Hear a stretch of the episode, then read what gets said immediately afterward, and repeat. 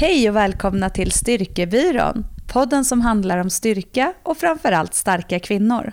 Vi som pratar heter Johanna Barvelid och Klara Fröberg och jobbar som personliga tränare och med kommunikation. Idag ska vi prata om våra favoritövningar och det bästa med podden, det hundrade avsnittet.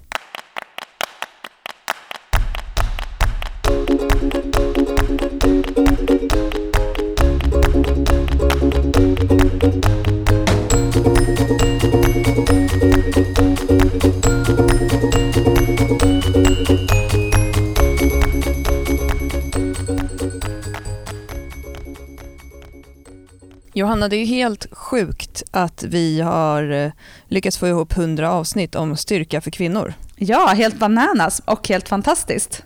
Mm, det känns så jäkla bra. 100 avsnitt, check. Då kan man liksom inte, då kan man inte kalla sig för någon eh, nybörjarpoddare. Nej, nu tycker jag att vi borde kunna kalla, eller kategorisera oss som etablerade poddare. Verkligen. Eh, och, eh, idag har vi tänkt att vi ska kika tillbaka lite på gamla ämnen eh, som vi har pratat om och se vad vi tycker om de sakerna idag. Jag tror att vi är ganska mycket säkert tycker likadant. Eh, för vi drog igång podden oktober 2015 det är ju alltså mer än två år sedan. Vi har ju faktiskt haft lite semester sedan dess några gånger. Mm, lite. Men inte, inte värst mycket.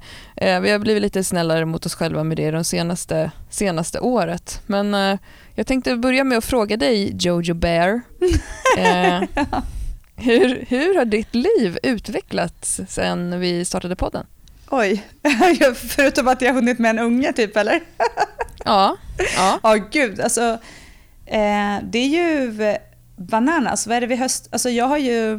Gud vad har hänt? Jag har ju fått ett barn. Eh, mm. Jag har ju liksom etablerat mitt liv inom träningsbranschen, liksom, eller vad man säger. Att jobbat liksom mm. där. Mm. Eh, jag har ju flyttat till hus, inser jag mm. nu också när jag börjar räkna på när vi flyttade hit. Det var ju typ september 2015. Mm, precis när vi startade igång. Ja, precis. Så att verkligen eh, hänt en hel del grejer. Och sen så har jag väl blivit lite klokare också. Eh, mm. Jag har ju, sen den tiden tror jag ju dock att jag, eftersom jag fortfarande är lite på min upprinning av träningen efter Ludde så är jag kanske inte riktigt lika stark som jag var då. Men mm. jag är nog mer eh, grundstark i hela kroppen. Mm. Alltså hela basen är nog starkare nu. Jag tror att du har bättre koll på kroppen på något sätt. Ja, det alltså, du, det känns, alltså, du vet, så här mycket klarar jag i det här, så här mycket pallar jag i det här. Um, alltså, du är ju en av de få människor som jag känner som egentligen har sämst koll på på hur mycket du pallar, för du kör alltid ända in i kaklet. Mm, jo, ordet, ordet vägga har ju du lärt mig. Ja, det har, det har fått en ny betydelse för dig ja, sen vi träffades. Mm, ja, när du, när du liksom kör all in och går in i väggen. Men, ja. Och där tror jag ändå att du har fått utvecklat en viss eh, klokskap som kanske Ludvig har fört med sig för dig, där du har varit så här, nej men idag prioriterar jag det här. Jo, men Eller det har idag jag. står jag över det här. Ja men det har jag och det bestämde jag verkligen när, när Ludvig kom. Så eftersom jag ändå haft två liksom, postgraviditeter eh, och som har varit liksom, ganska så väldigt in i kaklet och så här, fokus har hela tiden legat liksom, när jag kommer dit, när jag kommer dit. Jag har liksom levt väldigt lite i nuet och varje dag mm. så bestämde jag att så här, det här är sista gången jag kommer, okej okay, man ska aldrig säga aldrig, men det är förmodligen sista gången jag får ett barn. Eh, och då kände jag också så här, fast jag ska verkligen njuta av varenda dag. Och det kommer ju vara så att alla dagar inte askul och aslätta, men jag ska verkligen njuta av dem och jag ska prioritera att må bra. Och det tycker jag verkligen att jag har gjort så himla bra. Och att jag har varit ledig ganska länge nu eh, och ändå känt att liksom, nu ska det bli jättehärligt att börja jobba, för jag älskar också att jobba, men det har varit väldigt härligt att vara hemma. Just för mm. att jag har prioriterat att må bra. Mm. Eh, och eh, som sagt, har jag behövt sova så har jag sovit istället för att liksom pressa mig själv till att gå till gymmet, fast det kanske inte hade gett någonting. Och så här, mm. i efterhand så inser jag ju hur mycket det har gett. Och det försöker jag verkligen så förmedla, även om man aldrig som tränare så tycker jag aldrig att man ska relatera till sig själv. Alltså jag kan inte säga till mina kunder så här, det här funkar för mig, det tycker jag är superoproffsigt. Eh, mm. Men det är väldigt skönt att kunna ha den eh, känslan i kroppen själv, att våga ha gjort det för när man pratar kring det med många av mina kunder som är också i samma situation eller som liksom måste göra någonting innan de kan komma vidare.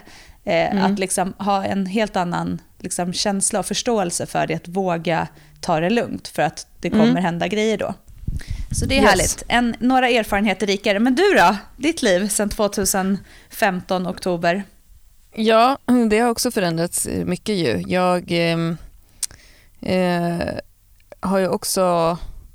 Alltså egentligen, så i januari 2015 så startade ju jag eget företag och du med. Mm.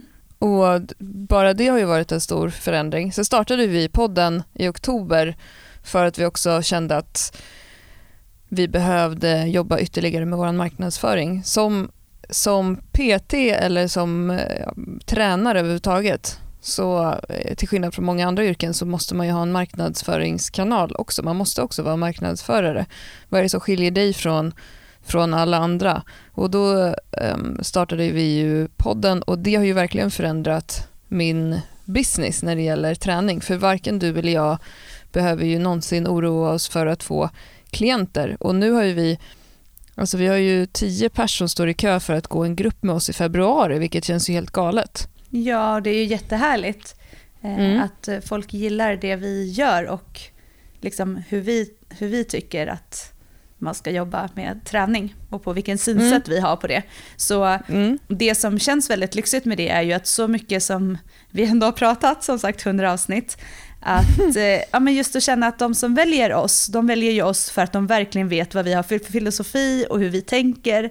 Och det tycker jag är väldigt lyxigt, för då vet man också att mm. sen är det klart att när de väl kommer så ska man passa liksom, rent så här, personmässigt och sånt också. Men att vår mm. filosofi, den är liksom redan den är liksom redan lite etablerad och det tycker jag är härligt. Mm, det tycker jag också. För, och det som är kul med det är ju att det är ingenting som vi säger som är någonting unikt egentligen, utan det är bara att vi är väldigt noggranna med att hela tiden stå för vad vi tycker. Mm. Men just så här, så här går det till för att bli stark, då måste du lyfta den här stenen så här många gånger, den måste vara så här tung. Sådana saker är ju ingenting det är liksom ingen bro science, utan det är, det är ingenting som vi har hittat på eller någonting nytt eller så här, nu kommer den nya träningen. Eh, utan det är ju bara så det funkar. Så att anledningen varför folk väljer oss är ju för att de gillar oss också. Mm. Eh, och det känns ju väldigt kul. Men så det har ju varit jätteroligt och sen har jag även mitt, mitt människojobbsliv också flutit på jättebra och ett av de här två åren så har jag haft ett vikariat som jag slutar nu som eh, tillförordnad PR-ansvarig på Internetstiftelsen. Mm. Så det ska bli spännande att eh, kunna utveckla företagandet ännu mer. Sen har ju mm. mitt privatliv förändrats jättemycket också. Jag har flyttat för mig själv, jag har ett varannan vecka-liv, jag har gått upp och ner när det gäller min egen träning men det verkar som att jag är inne i någon peak nu när det gäller min styrkeutveckling och det kan ju också vara för att jag har tagit hjälp med träningen själv under det senaste halvåret vilket, jag också, vilket också har varit väldigt utvecklande i min roll som, som tränare. Så det, det händer hela tiden grejer. Jag har mm. varit i Thailand med massa galenpannor tre gånger sedan vi startade den här podden. Nu ja. ska jag åka en fjärde gång med dig som kollega. Det blir härligt. Vilket är skönt. Mm. Mm. Ja, men det är ju, ja. det är ju eh, det är superhärligt och eh, det känns också som att det har hänt väldigt mycket i vårt eh, coachande som med våra klienter. Känner du så att, liksom, vad känner du är de stora skillnaderna från liksom för den, för, alltså i oktober 2015 om du tänker vad som har hänt under tiden? Mm, ja, men, eh, de, bo, två saker. Det ena är att jag har blivit lite strängare i eh, min min roll, att vilka klienter jag tar mig an och vilka jag jobbar med och sådär. I början så kände jag mest att jag var tvungen att fylla alla timmar för att ha så mycket kunder som möjligt. Och då hade jag väldigt mycket kunder som inte ville ha några fasta tider. Som jag, jag har många kunder som är så karriärskvinnor och högt uppsatta inom både näringsliv och eh, föreningsliv och Försvarsmakten och allt möjligt. Och då eh, satte jag mig ner eh, en gång och eh, bara sa så här, nej det, det, här går inte utan nu måste jag ha kunder som vill ha fasta tider så att jag också kan ha planera mitt liv och organiserade om. Det var en stor förändring för mig faktiskt mm. i hur, ett lugn hur jag själv kände att eh, att jag kunde bli mer professionell i min roll. Men sen tror jag också att med, med åren att jag har blivit eh, coolare i att eh, jobba länge med små förändringar med saker med klienter och att jag nu kan spendera en hel PT-timme med en sak eller att jag kanske har en kund som går från en, en PT-timme så har vi gjort två övningar. Det var en sån sak som jag i början av min karriär tyckte var läskigare. Då kände jag att jag blev tvungen att hela tiden vara kreativ eller liksom komma med någon twist på slutet och nu kan det mer vara vi behöver jobba med det här. Ehm, och att jag försöker få fler och fler att verkligen utnyttja mig som programmerare också för att det blir roligare för båda om, om man kan eh, följa en utveckling. Mm. Ehm, se, se vad som händer. Jag vet inte, vad känner, vad känner du? Ja, men spännande. Lite saker känner jag igen från det du säger. Och jag tror framför allt att jag har blivit bättre på att bli tydligare och säkerställa att vi mm. har samma bild av vart vi ska. Att eh, mm. just det här att liksom så här, men vad är viktigast för dig? Alltså är det, här, är det här det viktiga målet, då kan jag säga vilken väg jag tycker är smartast. Är det mm. det som du vill och förväntar dig, eller förväntar du dig något annat? Alltså just det här att, vi, att jag känner att liksom, man verkligen går samma väg, så att det inte ja. blir så här fnurre på tråden och att man, så här, jag vill ju egentligen det här, varför gör jag det här mm. varje gång? Eh, så mm. dels det, eh, och sen så har jag också blivit mycket tydligare med varför vi gör saker. Alltså, jag gör det här därför att jag vet att du inte tycker det här är roligast, men om vi gör det här nu så kommer du kunna göra det här. Alltså, där mm. känner jag också att det här, du kan också gå hem och göra det här helt själv, du behöver inte komma till mig och göra det, men liksom, det är ditt val. Och just sådana mm. saker, jag tror att det är också som du säger, det här rädslan att inte att, alltså, det handlar om att jag vill att de som är hos mig, de ska vara hos mig för att de känner att jag ger det som de vill ha eller behöver. Eller liksom att det blir väldigt, att vi, ja, men att vi blir ett team liksom. Inte att jag mm. ska, så, och där känner jag att det är också jag har blivit mycket bättre på att vara tydlig och rak. Och inte mm. vara rädd för att säga så här, nej men om det inte passar dig så, så behöver du inte vara här. För jag vill jobba med dem som vill vara hos mig och som känner att jag, kan, att jag levererar det. Så, och att de går framåt.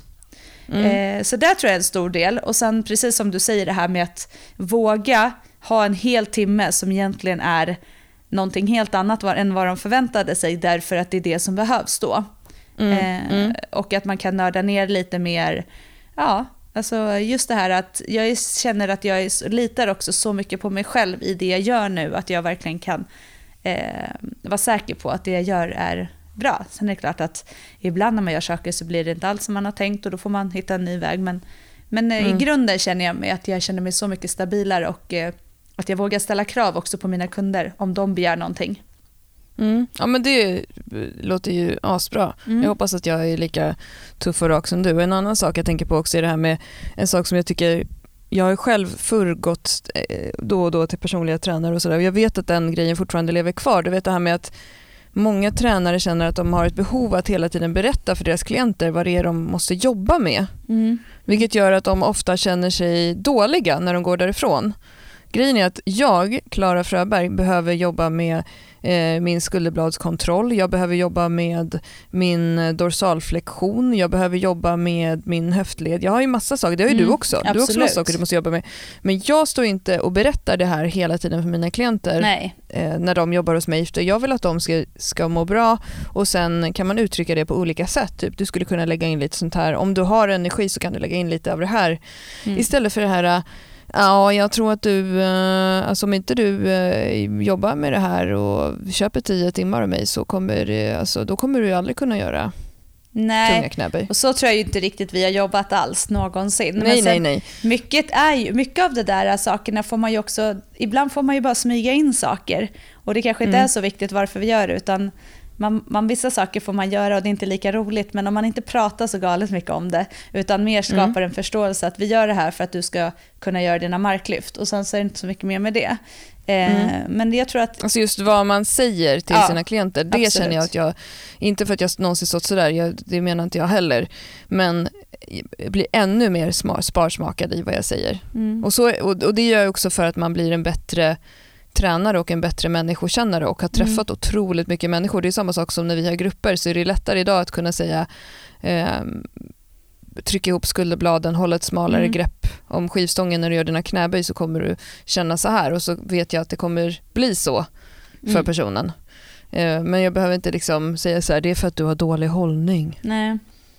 Men jag tror en sak som jag upplever också och som är mitt, ett av mina stora mål när kunder kommer till mig är ju att när de går ifrån mitt pass Mm. så även om de är slut i kroppen eller trötta av att vi har gjort eh, tunga lyft eller någonting att de alltid ska känna att de är kanske lite gladare eller har lite mer energi på Mm. något sätt. Även om vi har legat och gjort aktivering eh, i nästan en timme eller gjort jätte, liksom, tråkiga saker i en timme, Mm. om det man nu får uttrycka det så. Att de ändå Mm. känner att de har tagit ett steg längre, liksom närmare sitt mål. Att de känner att de har fått någonting med sig som gör att de är gladare. Det är för mig Mm. väldigt viktigt. Eh, och det tänker jag extremt mycket på. att liksom, Det är den, det jag vill förmedla. Att så här, ha gett någonting som liksom gör att när de, innan de kom att det känns lite bättre.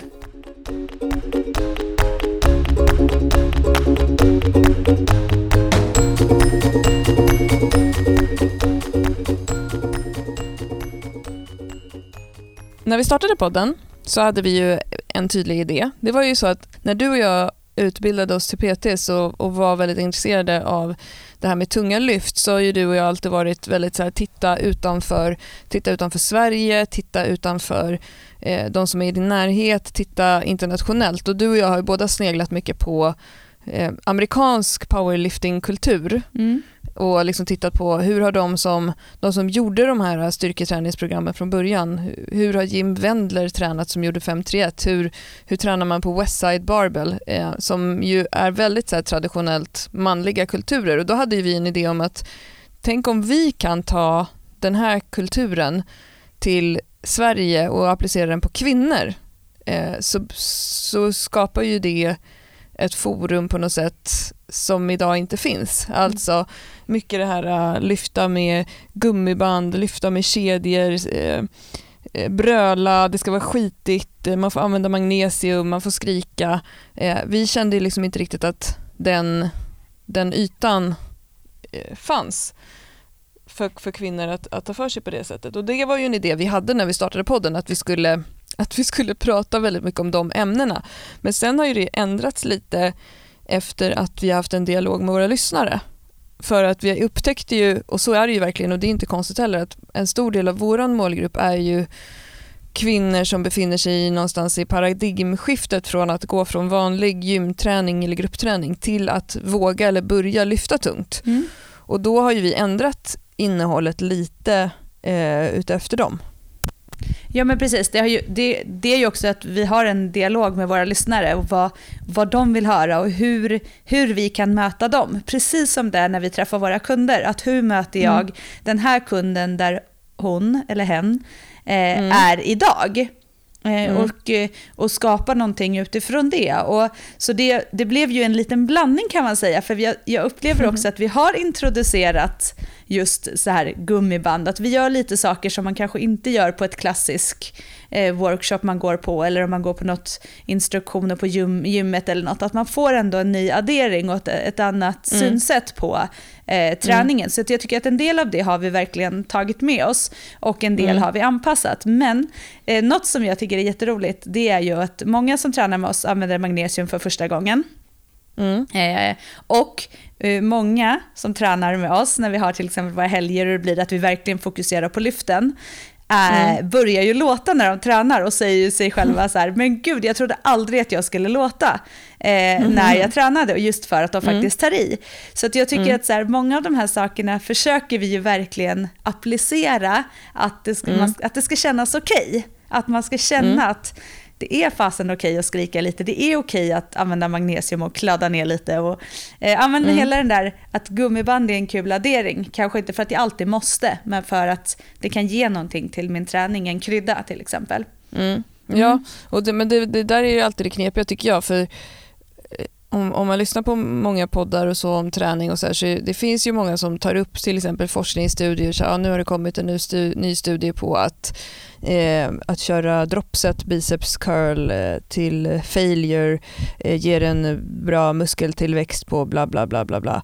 Eh, och, då, och risken tycker jag med om man hela tiden tar upp den typen av nyheter i en podd, det är ju att de flesta, allra flesta människor behöver inte alla de där sakerna. Nej. Och, eh, och det kan göra att man tappar essensen av vad man egentligen behöver om man hela tiden går efter eh, nyheter och rön, till exempel när det gäller kost eller ja, men just övningar och sådana saker. De flesta behöver ju i flera år bara liksom nöta grundrörelser om man vill kunna addera de här kryddorna sen. Och det är Mm. svåra för en vanlig gemene person, det är ju att veta var man är någonstans och när man kan lägga till de här sakerna.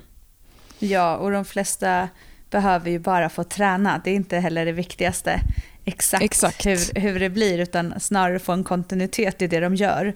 Och eh, Mm. då blir det liksom fel innehåll för de personerna. Men jag tror att vi Mm. också har, vi har fått en bra blandning av lite nörderi och också eh, överblickar och eh, tid, liksom mera Mm. straightforward. Så här. Mm. Gör så här så kommer du komma igång. Men kanske lite mer nörderi Ja, kan, kan, få lite, kan få lite plats då. det tycker jag. Lite mer nörderi. Igen. Mm. Ja. Vinklar och sånt där. Exakt. ja, det är bra. Eh, Jag tänkte att vi skulle ta upp några olika avsnitt som vi har gjort som eh, jag inte är säker på att vi kommer komma ihåg dem här Johanna. Jag bara drar dem ur rockärmen. Och så snacka lite om ifall vi har någon input idag eller mot vad vi sa då. Eh, Några av våra mer populära avsnitt tänkte jag. Mm. Eh, och det första jag kommer att tänka på, ett avsnitt som, som jag minns att jättemånga var så här, aha, det var ett avsnitt vi gjorde som var några vanliga fel med knäböj, där vi tog upp det här med brytböj framför allt. Mm. Och det är ju när man gör knäböj i två rörelser. Ofta är det att man från bottenläget först reser upp rumpan och sen reser upp eh, överkroppen. Och jag minns att det var många som bara, ah men så där gör ju jag! Mm.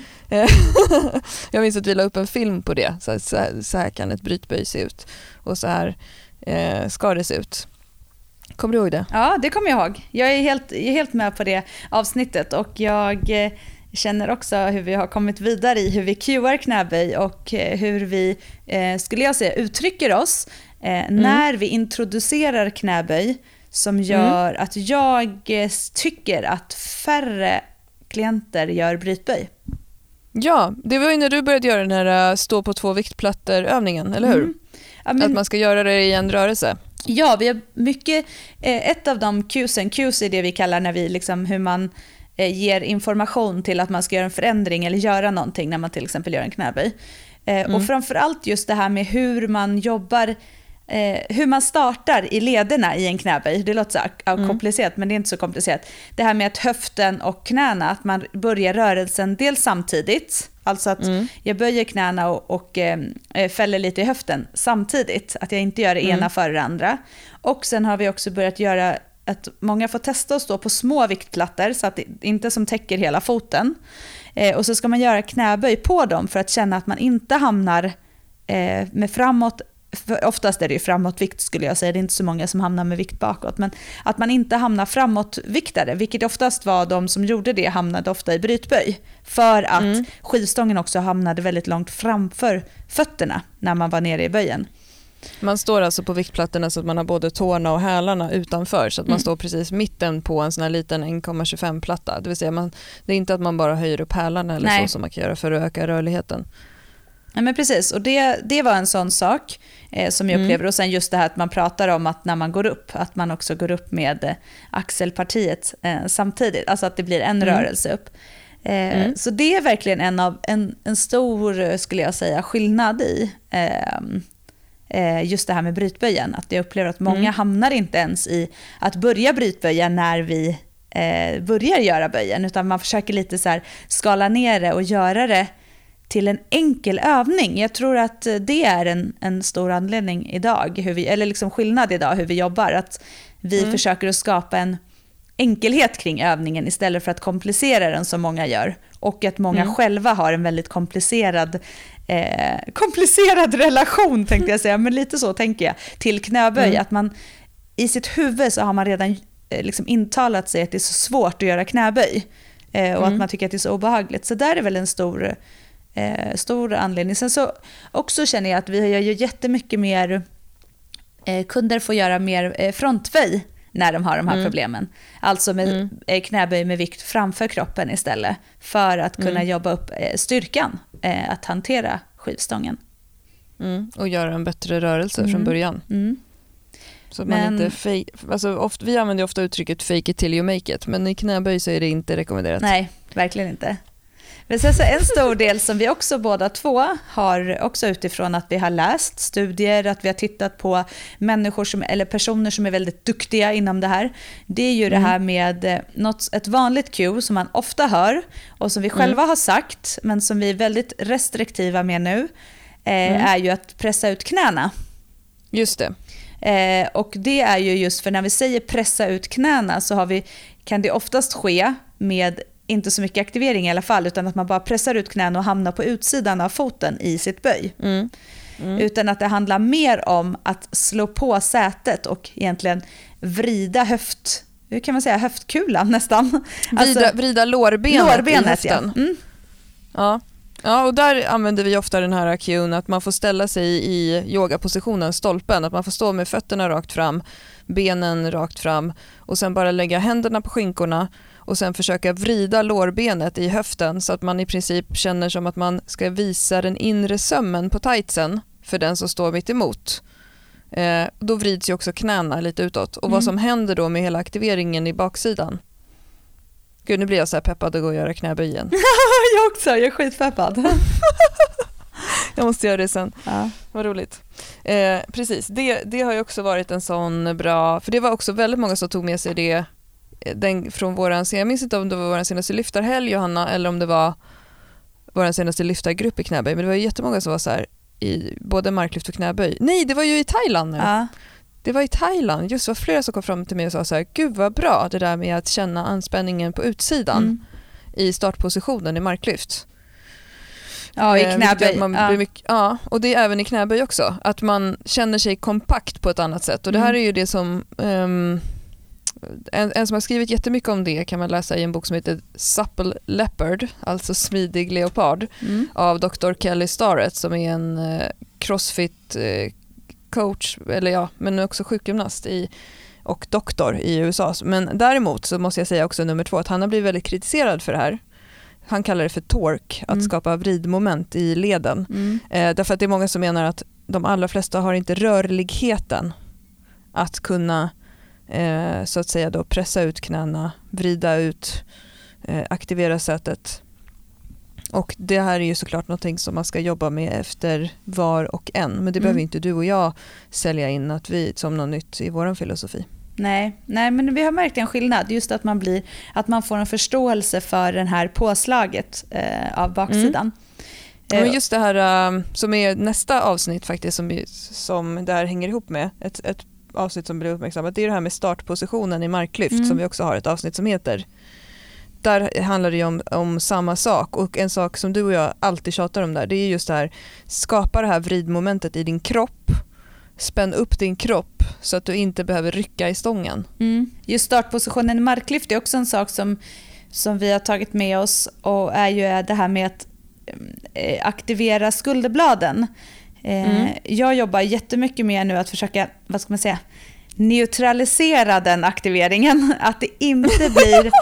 Ja, det låter Ja. så himla, det låter så krångligt. Jag vill inte göra det krångligt, Mm. det är snarare tvärtom. Jag vill göra det enklare. Men just det här att man inte överaktiverar och hamnar Mm. lite som i en eh, svankposition. Exakt, att man svankar för mycket och tänker att man ska skjuta upp bröstet och knipa åt. Utan att försöka hitta den eh, aktiveringen och att vara ganska neutral men att ha en anspänning. Eh, Mm. Just för att få en neutralare position i, eh, i ryggen. Mm. Eh, där, Ja, men det, och det är ju någonting som vi kommer ägna oss åt i helgen Johanna när vi ska gå den här kursen evidensbaserat styrkelyft. ja, det ska bli så Ehm, kul. Och lite sådär inside info för de som har gått den förut som vi känner så handlar ju om just, eh, tror jag det här med eh, att alla har sin lyftteknik och Mm. att vissa kanske har en, en, en, liksom en rundning i bröstryggen som man ska eh, behålla med en neutral position snarare än man, att man, precis som du säger nu, ska liksom överaktivera eh, skulderblad och eh, sträcka ut rygg i, eh, i någon slags dans ballettkänsla. Mm. Det ska ju för övrigt bli sjukt kul att vi ska gå den här evidensbaserade styrkelyftskursen. Mm, eh. ja, jag har hört att det är jättemycket fikapauser och att alla går runt i mjukisbyxor och strumpor. Ja, det är härligt. Det är precis som vi vill höra.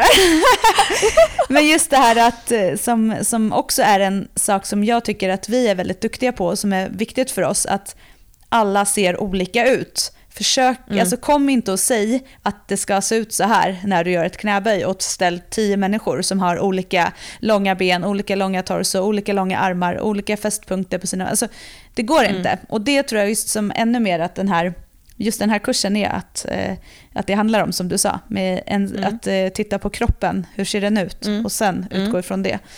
Eh, mm. Och där tycker jag att vi är ganska noga när vi jobbar och vara tydliga mot våra kunder att titta inte på alla runt om och tro att det är så du ska böja, utan mm. titta på din kropp och din böjstil.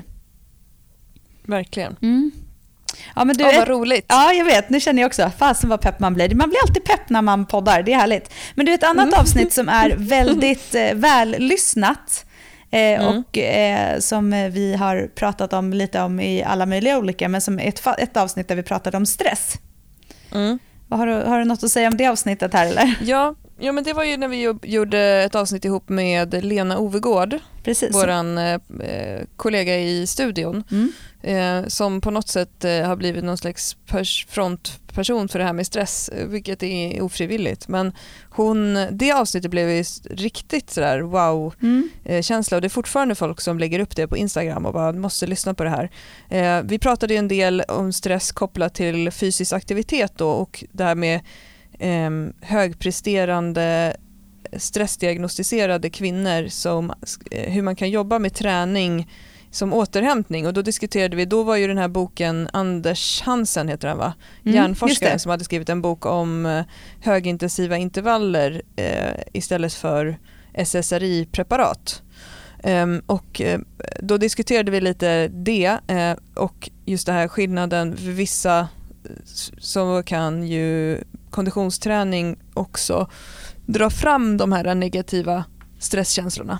Eh, och då kan det vara bättre att kanske då till exempel jobba med lugn styrketräning där man eh, gör färre set och reps men kanske lite tyngre istället för att få de här positiva effekterna. Mm.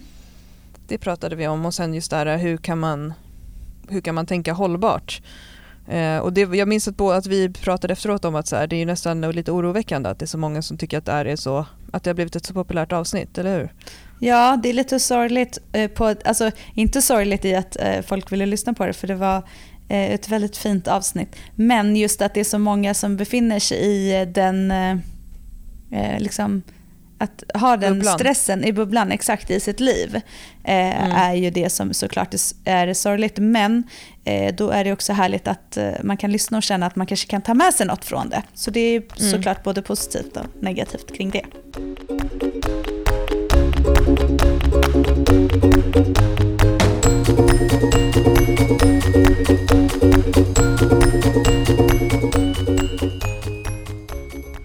Ett annat avsnitt som jag minns som väldigt kul, då var du inte med på hela avsnittet Johanna, för jag minns inte varför. Men var det då du typ var gravid illamående kanske så att du blev tvungen att gå, jag minns inte hur det var.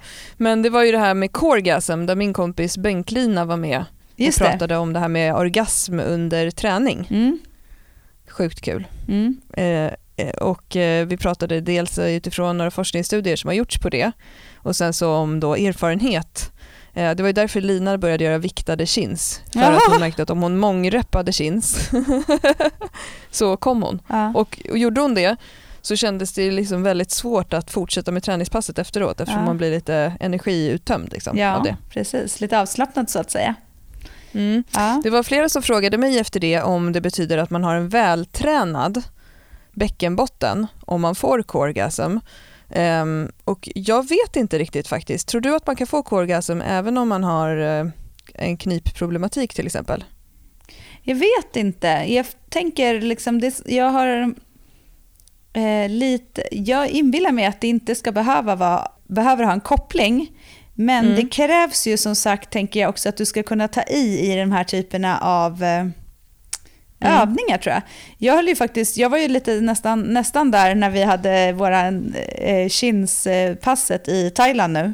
när vi gjorde väldigt tunga. Just det. Eh, för mig är det ju väldigt mycket om jag gör excentriska med tung vikt, und- alltså att jag kan hålla emot länge och behöver ta i mycket. Så för Ja. mig är det liksom eh, ett, eh, en, eh, ja, en Trigger. trigger. trigger kan man säga, ja precis.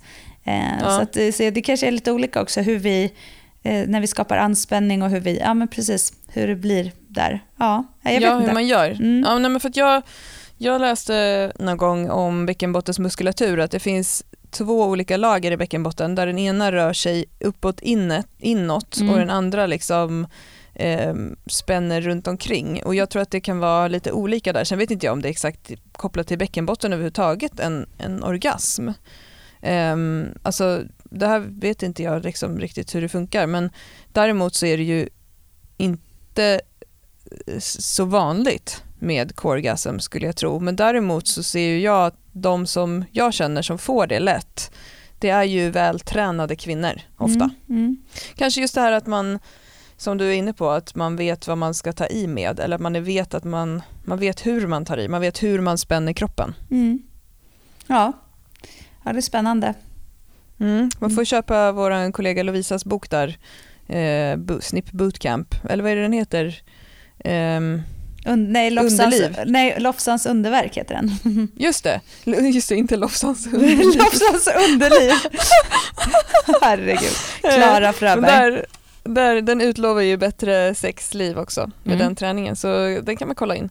Ehm, så det är ett annat avsnitt. Ett annat avsnitt som, eh, jag har bara lagt in det på vår lista nu Johanna, för att det är ett favoritavsnitt för mig, men jag vet inte om det är det för lyssnarna. Men det är det här om att just bära tunga grejer. Vi gjorde ett helt avsnitt om olika typer av belastade bärningar som vi kom fram till att man kunde kalla det på svenska. Mm.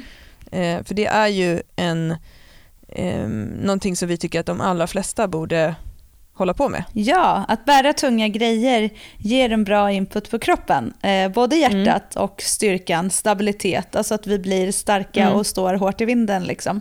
Eh, Mm. Superbra för bålen att jobba med Mm. tunga lyft, eller tunga Mm. bärningar.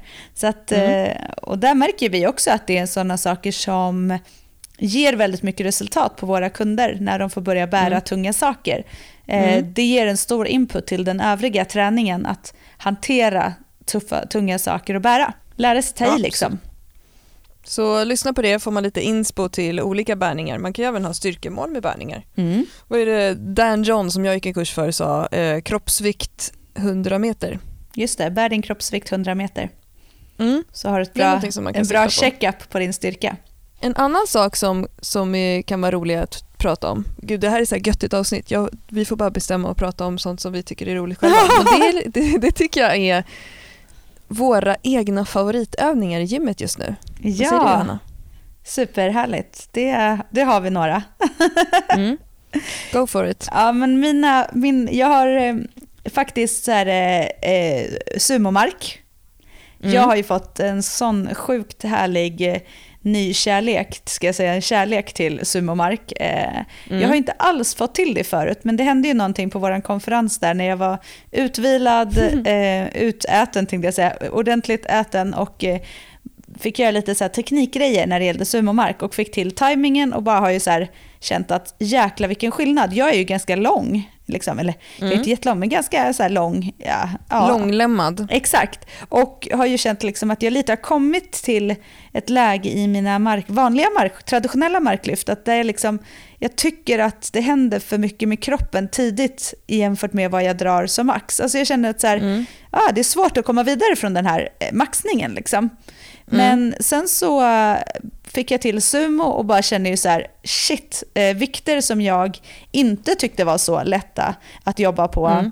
eh, i traditionella marklyft tycker jag inte är, är inte ett problem i sumo.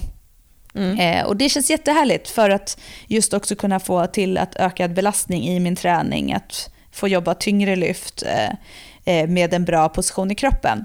Så att det Mm. känns skithärligt. Sumomark är en stor favorit nu och i, när jag var iväg nu så fick jag ju dessutom eh, sätta nytt pers i sumo men också tangera mitt gamla eh, lyft i traditionella eh, Mm. marklyft. Och jag känner att jag är, där är det liksom inte stopp. Där har jag så mycket kvar att ge känner jag. Det är liksom, Och- det är härligt. Och det var lättare. Alltså, ja, Det var ju ett lättare lyft på 150 nu än vad det någonsin har varit förut. absolut, gud ja.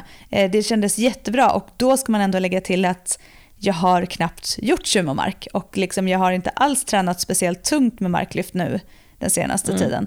Så det känns skitkul. Så sumomark är en av mina favoriter just nu. Eh, Hade du tumlås förresten?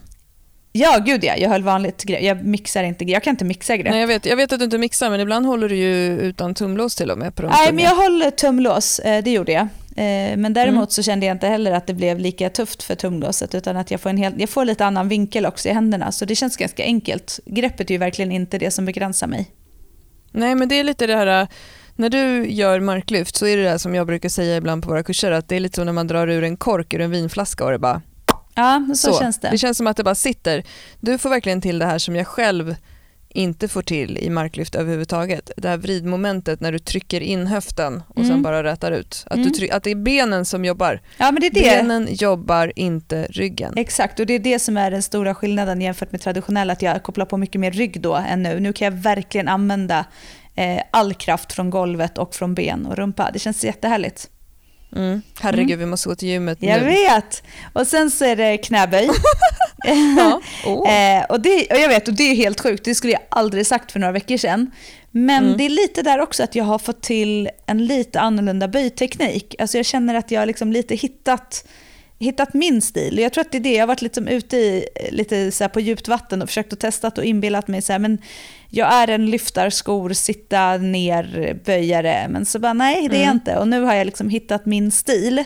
Och Mm. Vilket gör också att jag känner mig så sjukt stabil och eh, när man också får jobba med böj ordentligt och kan lägga på lite så känner man också helt plötsligt så händer det grejer i bålen. Helt plötsligt får man på den där påkopplingen och så fick Mm. jag till det här liksom mycket mer buktrycket. Ja, men det är så härligt. Så knäböj och eh, sumomark definitivt. Eh, Mm. Och eh, viktade chins. Yeah, ja Mm. det är också härligt. Mm. Det där, det är mina tre favoriter just nu som jag helst av allt gör på gymmet. Bara då. Men om du, skulle, om du bara fick göra tre övningar resten av livet så är ju det en jäkligt bra kombo då. Ja, Du skulle ju kanske gärna ha in någon pressövning i det där, men, men ändå. Ja, ja, ja. Ja, ja. Man kan inte få allt. Nej. Ja, men det är det. Men du då, Klara? Vad säger du? Mm. Jag eh, säger eh, bänk. Ja. Jag är så tråkig. Jag hade en så jäkla rolig häromdagen på gymmet som vi skrattade jättemycket åt. Jag, jag har ju haft problem med att jag lyfter rumpan nu när jag kommit upp i lite tyngre vikter i bänken Mm. och eh, höll på att jobba med det och hittade ett sätt att aktivera mig på bänken så gjorde att jag inte lyfte rumpan. Så jag höll på och filmade massa sätt när jag tränade. Ja. Och sen så efteråt när jag tittar på en av filmerna så är det så jäkla kul. Jag, kan, alltså jag önskar jag kunde lägga ut det här i sociala medier men det kan jag ju faktiskt inte göra för att Nej. hänga ut personen. Men då är det en kille som står bredvid mig. eh, han gjorde knäböj och jag gjorde bänkpress och så ser man hur han bara tittar på mig. Han står alltså och gör sina knäböj samtidigt, helt så här ointresserad av sina knäböj med huvudet helt vänt åt sidan Ja. och bara tokstirrar på mig när jag ligger och bänkar. Så han liksom böjer upp och ner, upp och ner, upp och ner med blicken på mig hela tiden och han vet ju inte om att jag filmar. Äh, Nej, det var ju så det är det som är så roligt, Jag för jag- på det. Jag, jag trodde ju när du skickade dem att han visste att du Ja. filmar. Jag tänkte så här, nu ska han vara så här, kolla här, kolla här. Men det är ännu roligare att han inte vet att du filmar och bara tok kollar ju på dig. Ja, det är så jäkla roligt. Sen Ja. så är det lite roligt att jag bänkar mer än vad han böjer också, men det behöver vi inte, det behöver man inte hålla på och tjafsa om. Det, det är inte nej, viktigt. men, eh, nej men så bänk eh, tycker jag fortfarande är väldigt kul. Det är Mm. min så här, jag vet inte vad jag ska göra, jag går till gymmet övning. Mm. Och sen så faktiskt också hantelpressar. Okej, ja. Alltså man ligger på eh, bänken och bara pressar med hantlar tycker jag har blivit roligt. Däremot så, jag frågade min PT hur tunga ska jag göra? Då sa han så här, jag gör inte tung, så tunga, om, alltså om du inte kan få upp hantlarna själv så tycker jag inte att du ska göra så tunga. och det är ju väldigt svårt om man tränar ensam. Jag har ju även märkt nu att jag kan inte, alltså jag lyfte av 65 kilo i bänk häromdagen, Ja. vilket är 5 kilo mer än vad jag väger. Och det är fan sjukt svårt alltså att göra Mm, det. Mm. Jag behöver verkligen eh, avlyft. Ja, jag vet. Ja. ja och det är så himla roligt med dig i bänken. För att du har ju varit så här, nej jag tycker mest om att, eh, jag tycker inte om att få avlyft och du har aldrig mm. lyft rumpan. Så jag tycker, mm. det är mm. också intressant att du har, det Vad känns som att du har kommit, nej det känns som att du har verkligen, du har ju kommit upp till så mycket tyngre vikter också att avlyftet blir viktigare. För att du ja. behöver fokusera mer på allt och du kan inte eh, släppa eller liksom, du kan inte rätta till det. För det är ändå så att när du väl har lyft av stången ju tyngre vikt du har, desto svårare är det ju att hitta tillbaka till liksom, kanske anspänning mm. eller liksom få till det. Så att det är ju bara ja, men Att ligga ner och liksom pressa upp en vikt över sin kroppsvikt. Ja, men det är eh, skithärligt. Det är ju jättekonstigt i det läget. Men, men det var så roligt när, när min Peter sa det där med hantlarna, hantelpressar, för jag hade aldrig tänkt på att man skulle kunna göra hantelpressar tyngre än vad man själv kunde lyfta upp. Såklart man inte kan det. Nej. Alltså, men då, då, är det alltså, det antar att det är så här typiskt bodybuilder-grej säkert. Att man, för man får ju ett momentum när ja. man drar ner hantlarna och sen kan man pressa upp dem. Men att man då att du eh, måste kunna göra första pressen för att göra, ja, komma precis. in i det. Den är ju alltid sjukt svår och sen så är det mycket lättare. Men det tycker jag är en, en rolig övning. Mm. Eh, och sen, så jag, jag är inte så mycket roligare än så just nu själv. Sen tycker jag att knäböj med gummiband i golvet mot box, alltså breda boxböj med gummiband tycker jag också är, är en eh, rolig övning där man där jag, eller där jag i alla fall har jobbat med att inte sitta djupt. Jag sitter inte under parallell vilket gör att jag kan lägga på mycket vikt och göra liksom tresiffriga repsset vilket jag tycker känns roligt. Mm. Um, men um, det finns ju många roliga övningar. Nu måste ja. jag också gå till gymmet. Uh, Ska vi gå vidare och prata om någonting negativt? Vad, vad känner du Johanna är dina svagheter som du måste jobba med just nu? jag har inga svagheter. Nej jag skojar! Nej men just nu för mig är det ju, alltså jag skulle säga, jag vet inte om det är rätt att säga överkroppsstyrkan, men eh, alltså just nu, jag har ju tappat mycket i bänken känner jag. Eh, och det är väl mm -hmm. så här, också klart, jag har förmodligen jobbat mer med knäböjen och marklyften nu, men bänken har ju varit den som jag har känt så här, där har jag eh, liksom hela tiden legat bättre till än de andra på något sätt. Eh, mm. Men där känner jag att där, ja, men hela, där, där har jag nog min svaghet just nu i eh, att eh, liksom få ihop, få ihop överkroppen, så vara stabil och stark. Mm. Där, jag känner att jag behöver bodybuilda lite. jag har tappat gains liksom. Jag behöver lägga på mig lite. Där, det är nog mina svagheter framförallt nu. Och det gör mm. ju att man också i de här andra övningarna eh, såklart behöver, lägger man på sig lite gains där så kommer det också hända grejer där. Så att eh, mm. gainsen framförallt, känna ännu mer power i kroppen. Men eh, ja, det är nog det jag Gains känner nu. Gains är alltid ett problem. Det, alltid, det, kan alltid utvecklas mera. Exakt, exakt. Man kan aldrig mm. bli för gainig. Själv så tror jag att det är, faktiskt börjar närma sig någon slags rörlighets för min egen del. Jag känner dels att jag behöver, alltså jag är för stel i höften och jag är för stel i eh, bröstryggen. Det, mm. Så har det alltid varit för mig. Alltså rotation för min del. Eh, alltså inåt och utåt rotation i höft och eh, framåt och bakåt i bröstrygg. Jag behöver lägga in lite mer sånt. Jag känner att det börjar begränsa mig nu när det börjar bli så pass tungt.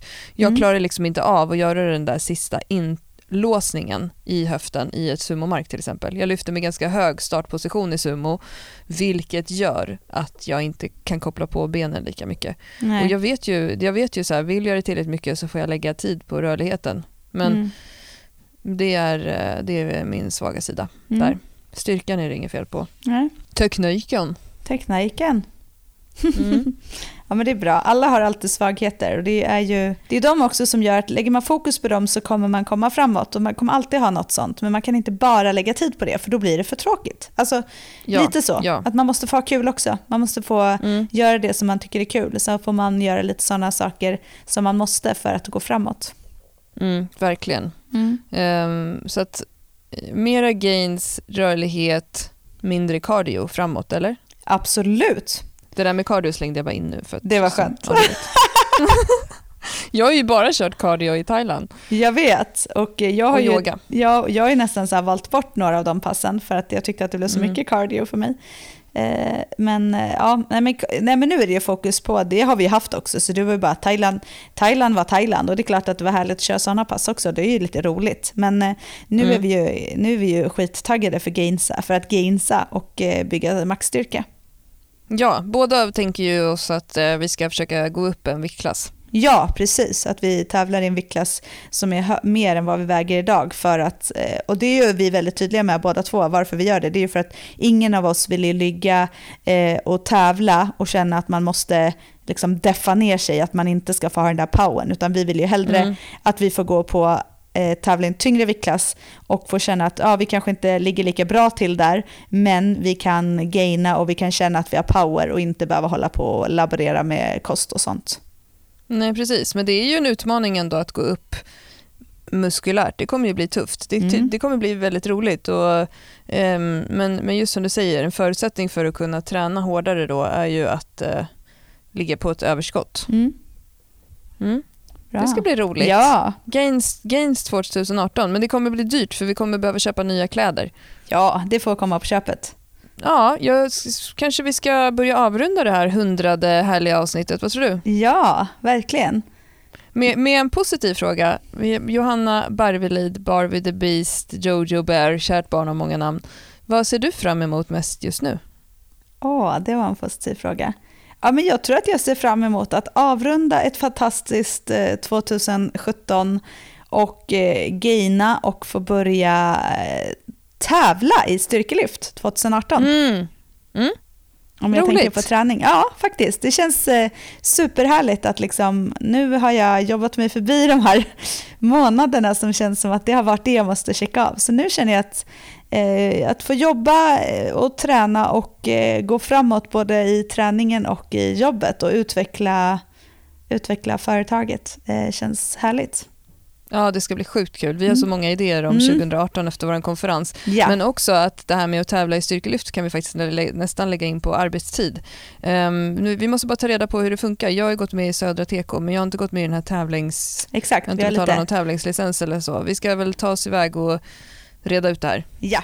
Och sen ska Mm. vi börja tävla. Shit vad kul. Ja. Ja, jag tror att vi ser fram emot samma saker just nu. ja, Ehm, ut, utveckling både när det gäller stora biceps och stora affärsplaner. absolut. Yay! Ja! Ja. Nu Fan, springer jag nästan till gymmet här. ja. I, Jag tycker att det här var ett fint hundrade avsnitt. Vi fick äntligen prata bara om oss själva i en timme precis. Nej, jag skojar Ja. bara. Men du eh, Johanna, precis som vanligt så nördar vi ner oss i ett ämne om en vecka igen, eller hur? Det gör vi. Det är dags för det. Det är dags för nörderi och eh, Ja. fokus den gången. Mycket bra. Mm. Vi hörs då. då. Det gör Puss vi. Ha det så bra. Tack för att du Hej då. lyssnar. Hej då.